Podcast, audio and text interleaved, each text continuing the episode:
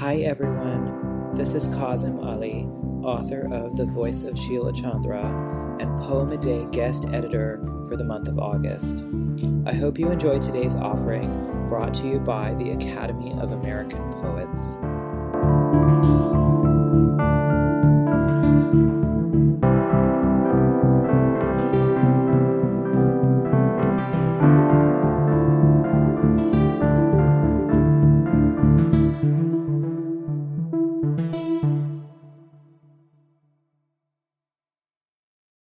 This is Darius Atefat-Peckham reading Confessional to Famous Iranian Pop Singer Daryush.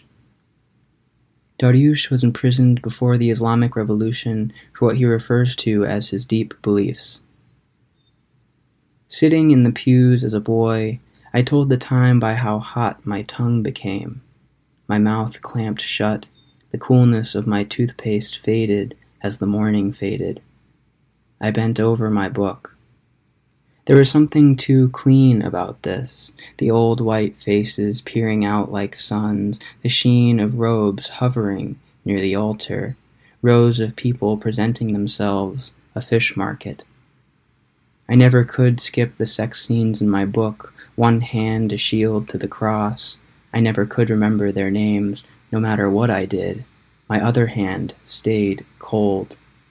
The stiffness at my crotch my standing for communion, failing to catch the eye of the teenage acolyte with her candle, I worried I'd be a virgin for the rest of my life.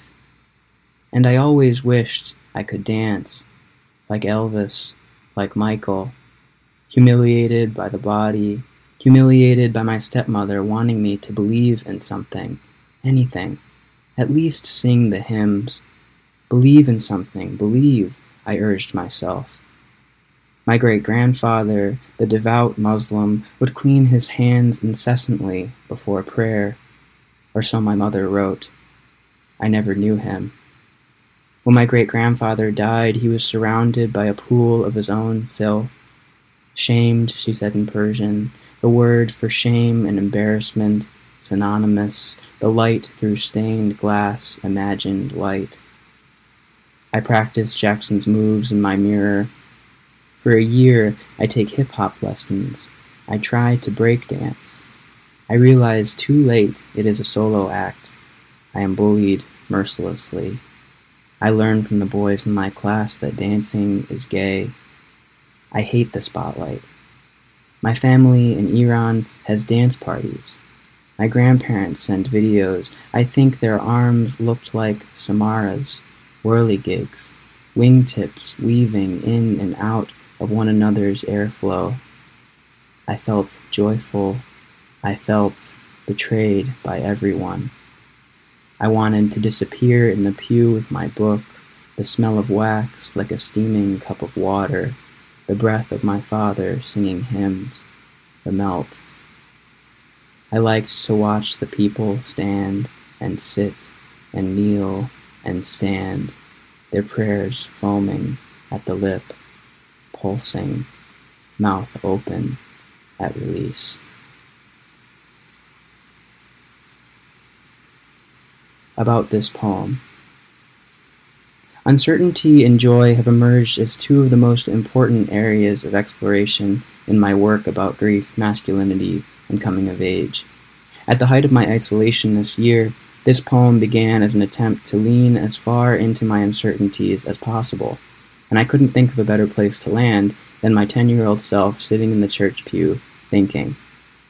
The writing of this poem, probably unsurprisingly, put me in just about my biggest and longest writing funk ever, but as I tried to untangle those unrelenting adolescent truths, I felt as if I was writing my own poetic origin story, or coming as close as I could to approaching that bear.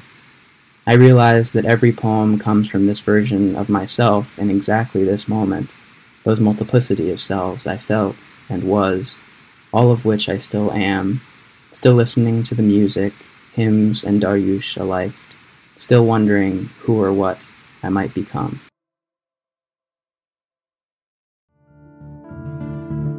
Poem a Day is the original original daily poetry series featuring new work by today's poets. Produced by the Academy of American Poets, this free digital series is made possible by you, our readers and listeners. Learn more about Poem a Day, and if you can, please consider supporting this work by visiting poets.org/give.